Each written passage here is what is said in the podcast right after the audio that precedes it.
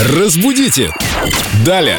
И снова с нами Виктория Полякова, наш прелестный культуролог, знаток русского языка, разных фразеологизмов, идиом. И э, подчас мы даже не замечаем, насколько органично они вплетаются в нашу речь. Используем выражения вроде «подложить свинью», даже не отдавая себе отчета в том, что пользуемся вот такими странными речевыми конструкциями. Здравствуйте, Виктория. Здравствуйте. Я думаю, что напомнить нам об этом могли бы наши коллеги-иностранцы, которые бы ничего не смогли понять из того, что мы говорим, используя фразеологизмы. Ну да, странно услышать, например, от русских людей, которые общаются между собой, он мне свинью подложил, ну все. Вот как бы иностранцам на пальцах объяснить, что это выражение означает. Давайте не на пальцах попробуем словами объяснить.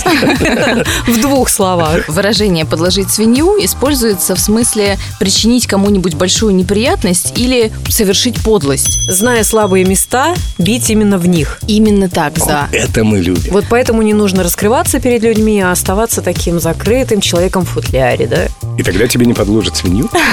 Нельзя на 100% быть в этом уверенным, но в чем мы точно можем быть уверены, в том, что это выражение пошло из военной терминологии Древней Руси. Свиньей назывался военный строй клином, напоминающий свиную голову. Да-да-да. точно. Поэтому Кстати, да. для прорыва вражеских войск, расположенных для нападения, выстраивались э, именно вот такой свиной головой и наносили сокрушительный удар. Поэтому речь здесь совсем не о гастрономической теме, а именно о военной терминологии. Мы поняли, что это никак не связано ни с животными, ни с гигиеной. Нет, абсолютно. Это все боевые маневры. конечно. Ну, я бы призвал все-таки всех нас жить дружно, не подкладывать друг другу свиней, А что подкладывать? а подкладывать, например, если это девушка, какое-нибудь колечко с бриллиантом. О, Вы молодец. знаете. Тортик. Там и- Вот, мне тоже можете что-нибудь приятное И, может быть, подложить. родится выражение «подложил кольцо».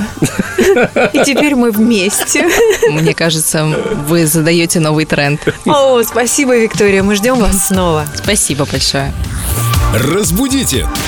Далее!